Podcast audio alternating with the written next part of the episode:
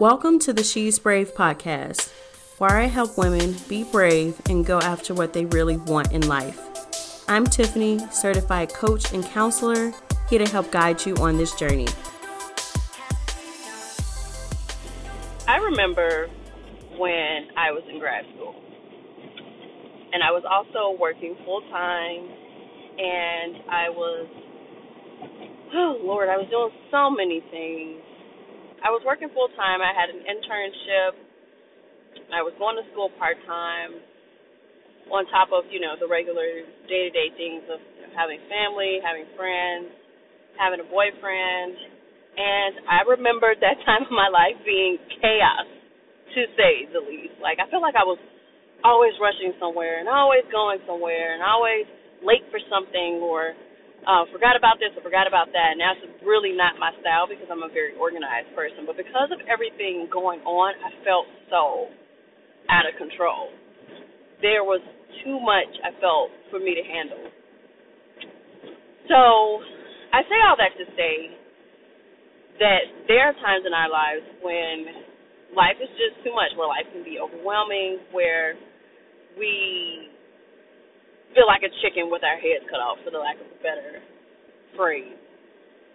And it really depends on what we do in those moments. So, do we get upset and get frazzled and get angry and get malicious with the people that we love or with ourselves, walk around with a bad attitude, or do we look at what the opportunity is in the situation? So, I had one of our listeners ask about how do you create peace in chaos?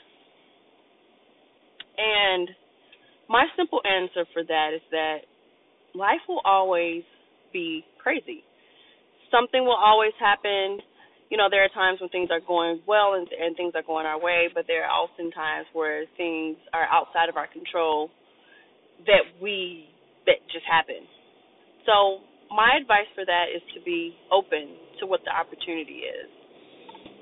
Because ultimately, we can't control the things that are, are outside of us. We can't control um, if we lose a job. Well, we have some control over that, but we can't control if there are layoffs or if I don't know. I'm trying to think of different things. Well, we can't control. We can't control anything that's outside of us. We can't control other people. We can't control how they react to us we can't control our ex- external circumstances, but what we can control is how we react to them and how we view those situations. So what I've learned over the years, as much as my suffering and heartache and headache and and all that, it, it all has to deal with how I'm viewing the situation. That's not to say that you know you pretend that things are okay but it's more of a okay, this is how things are. What am I going to do about it? And what is the opportunity here? So, for example, uh, let me think, let me think. So, for example, now I have a lot going on as well. It's much like when I was in grad school and doing all these different things. But I find myself being a lot more peaceful during the process. I find myself having so much more control in the situation.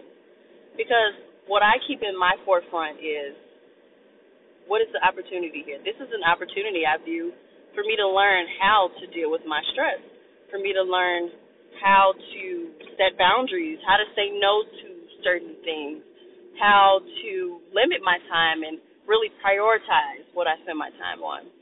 Um, it's an opportunity for me to learn and to be a better person. So instead of looking at the negative of the situation, I often try to look at what is this op- what is the opportunity? What am I being dealt? What am I being confronted with? Is not as important as what I can learn from or how I can grow from the situation. So, I challenge you over the next couple days when something's going on or things aren't going your way, when there seems to be chaos, to just, you know, take a few deep breaths, you know, take a couple deep breaths and think, what can I learn in this situation? What power do I have in this situation? What control do I have over over this situation?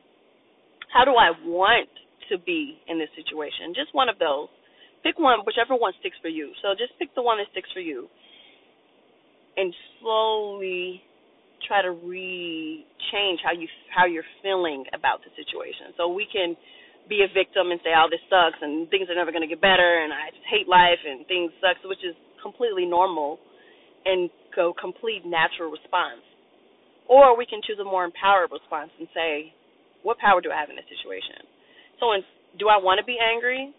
Okay, if I don't want to be angry, what are the small, little, slow steps that I can start taking to not be as angry as I am right now? I'm not saying that it's going to be a whole complete flip flop, but just saying, what is this one thing that I can do that's gonna get me to where I want to be.